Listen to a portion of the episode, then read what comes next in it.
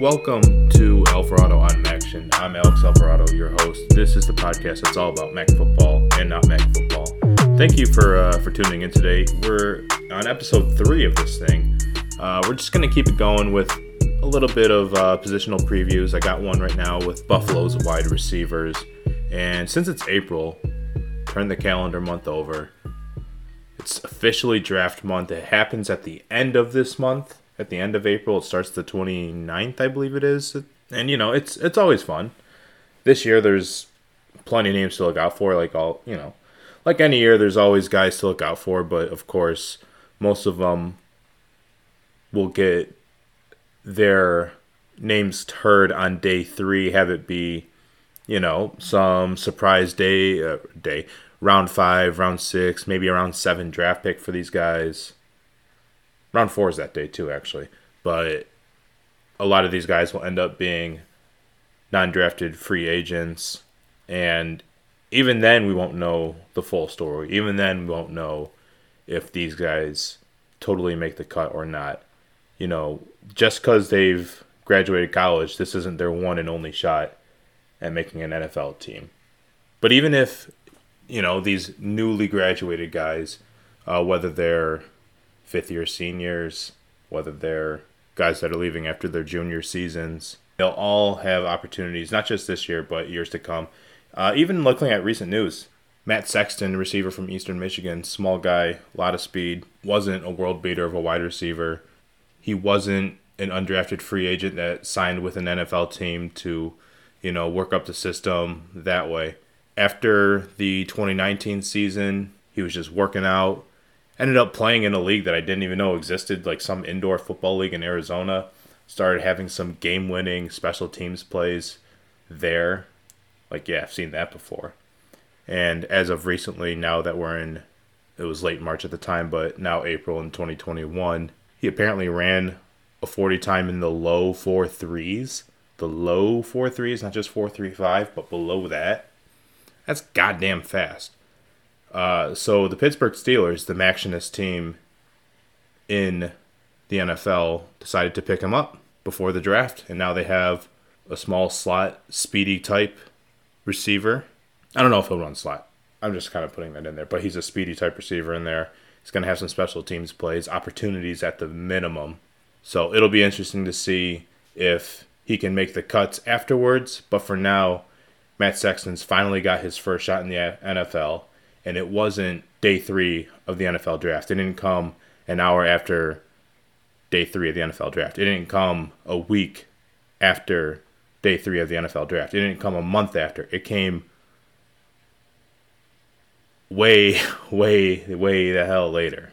It came a year later, right before the next guys in line got their names called or not called. And there's going to be a bunch of guys at the end of the month that are not going to have their names called and they're going to feel really bummed. But if they work as hard as apparently Matt Sexton did and a lot of other guys still do, they'll get their names eventually heard. So just because it's draft month, that doesn't mean that this is their one and only shot to get into the league out of college. For me, for me as a college football fan, I look at it as like a graduation of sorts. I've said it on other platforms before. I feel like it's a graduation ceremony to watch these NFL guys, to watch these college guys become NFL players, to have their names heard. You know, even though that the draft isn't the most labor friendly approach of having the most skilled and best athletes in the world be, you know, figure out where they're going to have their jobs next in this league, in this sport it's still a very fun and exciting tradition that we all understand rewards some of the best football players America has to offer, or the world. Some of these guys come from Germany and they're just playing rugby the whole time. So, with it being draft month, later on we're going to enjoy some of the names. Uh, I'm going to talk about some of them just briefly. Not going to give you, you know, too much of everything. Um, you know, there's plenty of mock drafts that you probably want to read out there and a lot of other analysis where guys actually pour through film for hours and hours and hours. And I just spend like 20 minutes on YouTube and I just drink a Coke and call it a day. But make sure you follow and subscribe to this show anywhere possible. You can find this podcast wherever you listen to your podcast Spotify, Stitcher, Apple Podcasts, you name it, we're on there. And if you enjoy what this podcast is about, refer the show to a friend and consider donating via Patreon at patreon.com forward slash Alvarado on Maction. Uh, just $3 a month. That's the only tier I have. That's the only one I'm going to have right now. And just $3 a month gets you credited on the show notes for every episode. And once we hit 30 donors for this podcast, I'm going to create a Discord for Mac football friends that are all plugged in all the time, can all come and hang out and chat it up. Buffalo's wide receivers were a huge, huge, huge reason why Lance Leipold and the Buffalo Bulls found themselves in Detroit in 2018. Johnson, KJ Osborn. Hey, remember Charlie Jones? He was pretty good his freshman year. Those guys were really good, though, as a group. They had a quarterback that could launch it deep to them. Mac tier, first class receivers on both ends of the field. Once those guys graduated to the NFL or transferred out, Buffalo didn't have just the same amount of playmakers, obviously. Antonio Nunn ended up being a four year player. He played in 2017 and still played in that 2018 group. But after they graduated, obviously someone's got to catch the passes. And he caught almost all of them, really. He was the team's wide receiver one in 2019 and through 2020. Now he is graduated. He's not coming back for 2021. He's going to the NFL. Now he's gone. Who is really left for this Buffalo wide receiver room? This team has had a few years to try to recruit guys in, develop them, find something, get another playmaker out there over the past few recruiting classes, this coaching staff, I'm not going to say has or hasn't, but and that's a lot that has a lot to do with just the play calling, you know. We would know more about maybe some of these wide receivers that they have on roster if they would have decided to throw to them last year. That's not to say that they haven't. Obviously, we all know what happened. Jaret Patterson was amazing. Kevin Marks was amazing. But what made that running attack so good last year. And by PFF, they were like third in the country in team run grade. Team run grade. The thing that made them so successful in the run was their run blocking. And as a team, they were number one in the nation by PFF. And that's not just to do with the guys that, you know, play from tackle to tackle or even the tight ends that are just outside. The wide receivers had to get on that too. Antonio Nunn was a was a good blocker. Dominic Johnson, who came to the team, I believe, as a quarterback, um, but his 6'5 body, his 6'5, 220 pound, I believe he is, uh, his body was and talents were best served at wide receiver as a downfield blocker. You know, he was a receiver that was an extended tight end, I guess, because he was just a wide receiver that blocked downfield all the time.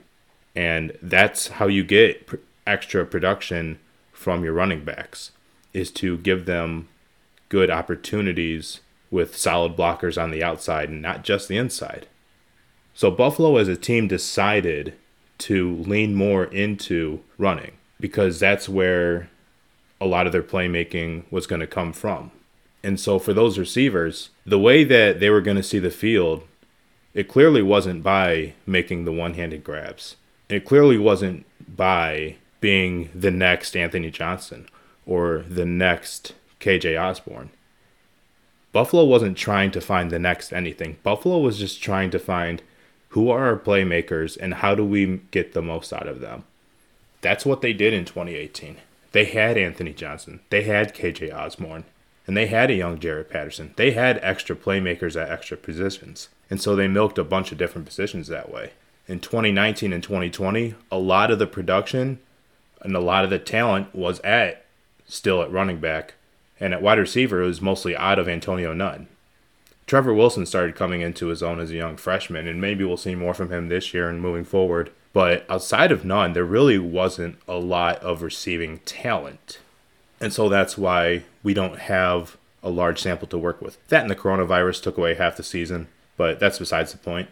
Buffalo would still be running the ball two thirds of the time in 2020 in a 12 game schedule. Antonio Nunn, like I said, he was a full he was a four year player, and for his career he had 113 catches, 1,718 yards, 10 touchdowns. Eight of them came in the last two years. And obviously, most of his production came in the last two years, too. You know, Buffalo's missing a couple other guys from that position group, but Antonio Nunn, uh, obviously, he is the biggest name to be lost in this position group.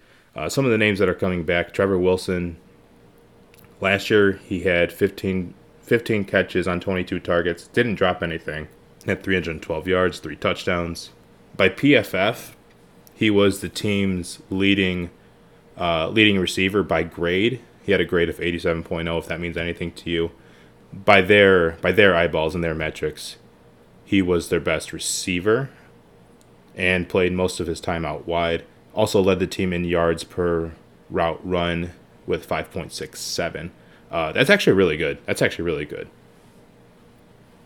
Because that tells me he has a lot of ability to create separation at the line of scrimmage. Because a lot of the plays he did have, he was able to find himself behind safeties. You know, in that Miami game, he had some really nice catches. Didn't have a ton, but he had some really nice catches, uh, really long plays, uh, fast guy, decent hands. Trevor Wilson's a guy that I really want to look out for on this team. Uh, some other guys that you know make up this position group right now. Giovanni Ruiz, he was a he was a guy that earned his scholarship, played most of the slot receiving snaps last year. You know, Dominic Johnson, he comes back as a returning receiver, had a lot of starts because he fit the mold that Buffalo wanted to play in. If some other guys outside of Dominic Johnson or if Dominic Johnson himself uh, show that they have really, really good hands uh, that are worthwhile additions to the playbook on game days, you know, Buffalo will change that. And Buffalo hasn't done what other teams have tried to do in recruiting, which is that, oh, we're just come hell or high water, we're just going to get all, you know, just get all the high school guys and see which guys, you know, can develop in our system and pan out. They have not been afraid to go after more junior college guys. Anthony Johnson himself was a junior college guy. Was KJ Osborn junior college? Was KJ Osborn junior college? Let me look this up and edit out the middleman. No, he was not. All right, so that's cool. But even on this roster, Daniel Lee's from Cisco College, Carlton Todd, Iowa Central, Bernard Porter, Highland, Tyree O'Neal, Glendale. But just because they come from junior college programs, that doesn't mean that, you know, they came right into Buffalo and played right away. Sometimes when it comes to recruiting, I at least previously fell too much into a trap of, oh, they're going after a junior college guy. He's going to be an instant. No, no. I thought I was going to see more out of Daniel Lee. And in his own right, he did have a touchdown and 23 grabs in 2019. But that is the most production out of any of these junior college receivers that I just listed off uh, have had for Buffalo so far. Porter had one catch last year. Johnson had three catches in 2019. I don't think Tyree O'Neal has caught anything yet. So, like I said, it's byproduct of a run first offense, uh, run first, run second offense. But Antonio Nunn still was a reliable receiver. Had very nice handsy catches. Was a third team All MAC guy in 2019, second team All MAC guy in 2020.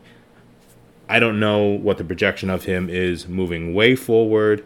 Uh, he's not the most liked receiver in a receiver heavy NFL draft class, but there's still a lot of traits for him that could make him uh, a few bucks as a professional in his lifetime. Way more than I'll ever have for that. That is for damn sure. But still, Buffalo needs to find more playmakers, especially after the graduation of Jaret Patterson. Yes, I feel confident Buffalo's running backs. I think there is talent in that position group for wide receiver. It just has to see the field.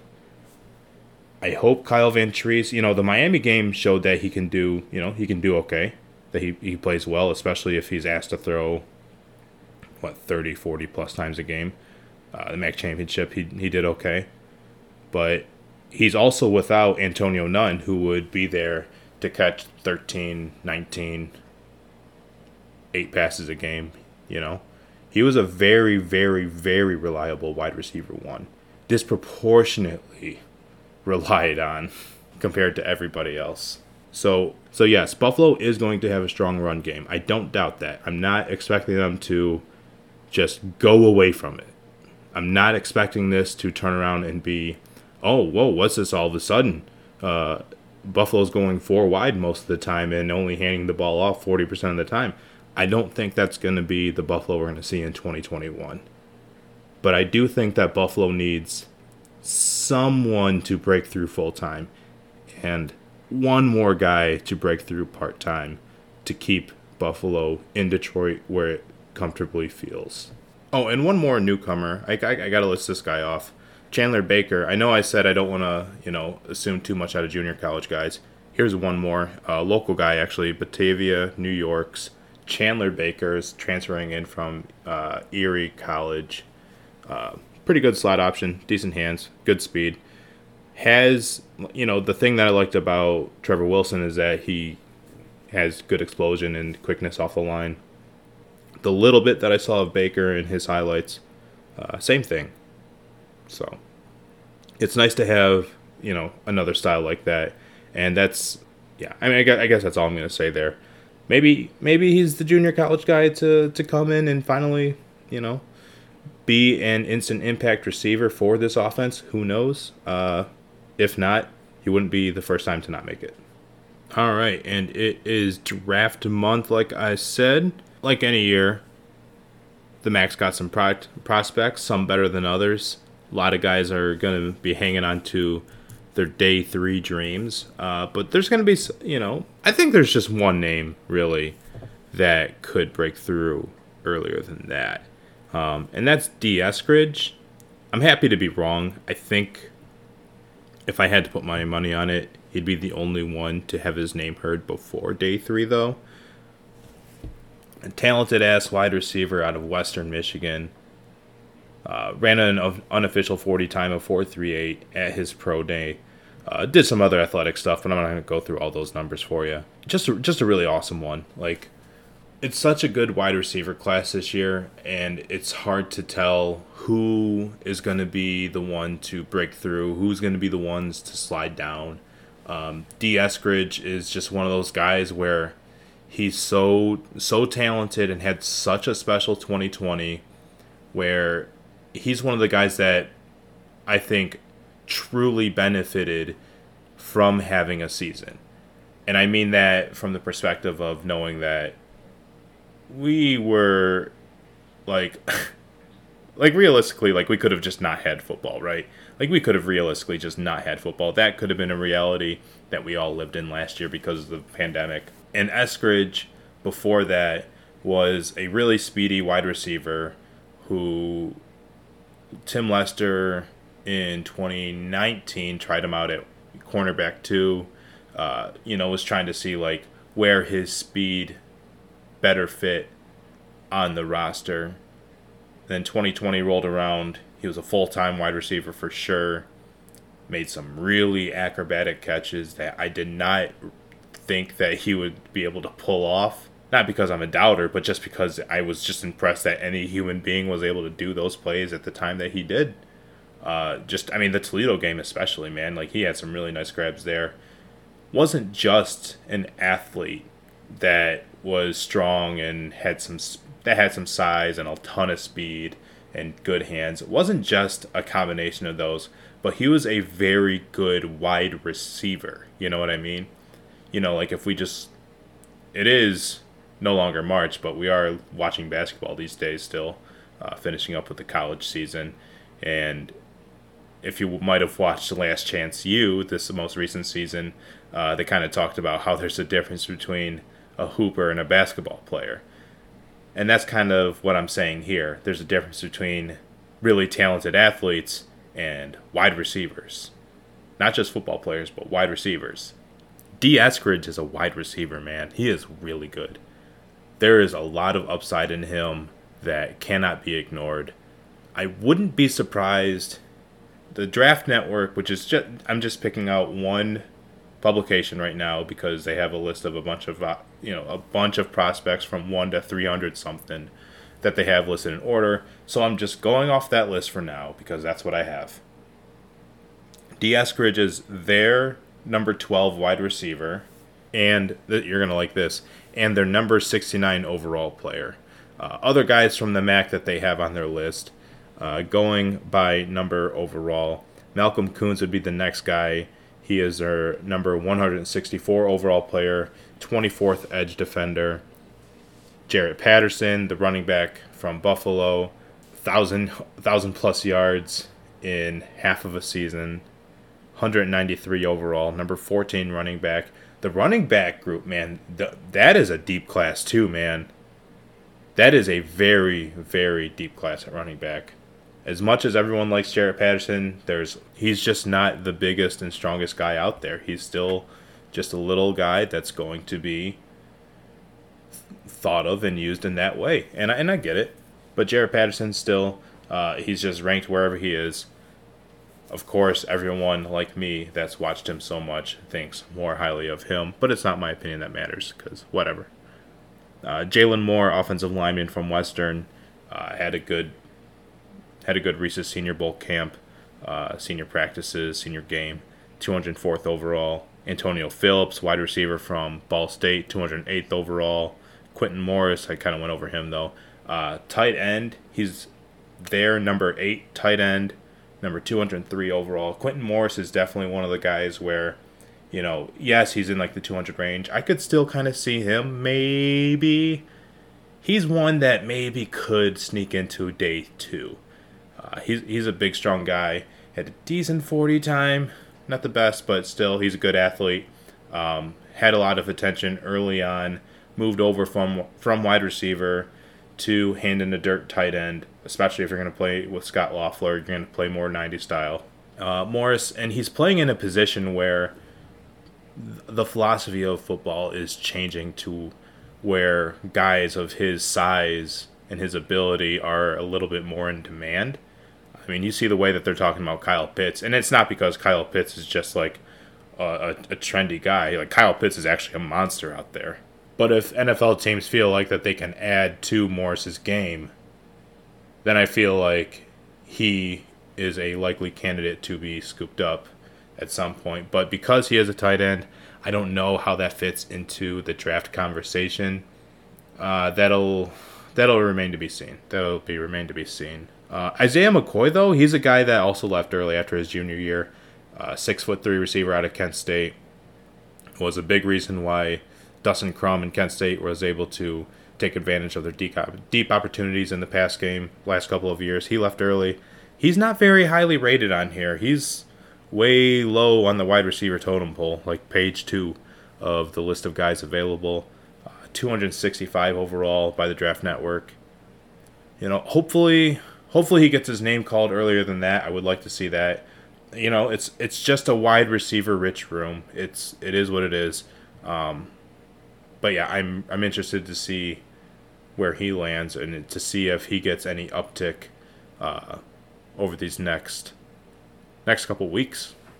And you know, there's some other names like Coyote Awasoka, Kayode Awosika. God damn, I can never just say it right the first time. You know, Manny Rugamba, Bryson Denley's not ranked, but I'm kind of interested to see what happens with him because he's a really, really fast guy. Antonio Nunn, like we talked about earlier, and Brett Kittrell, center from Ohio. Antoine Davis, Ball State wide receiver. You know, I don't know. I don't know how realistic of a shot he has, but you know, just interesting to see because hello, he's a Mac guy. Love those guys. So, and probably the last one. Oh, I know who I'm leaving off right now. Tommy Doyle, the uh, tackle from Miami. Of course, he's got to be in there too. Uh, was he a two-time first-team All-Mac offensive tackle?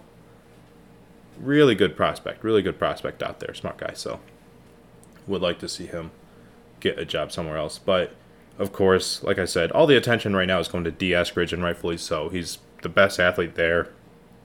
Has the ability to play up to, you know, the level of someone that's ranked higher than him right now.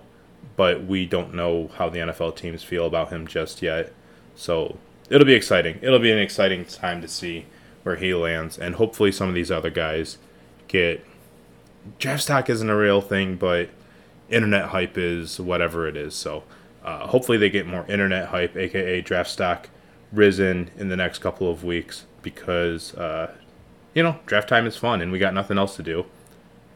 Oh come on, you live in the Midwest more than likely, and what are you gonna tell me? You're gonna watch like Detroit Tigers baseball? Come on, don't lie to me. But thank you all for listening to Alvarado on Maction. If you like the show, please refer it to a friend. Tell me what you like. Tell me what you don't like. I'm at MactionPod on Twitter. You can email me, Alex, on maction at gmail.com. And again, if you really like what you hear, consider being a monthly donor through our Patreon system at patreon.com forward slash Alvarado on Maction. Again, I'm Alex Alvarado, and I'll talk to you guys next time.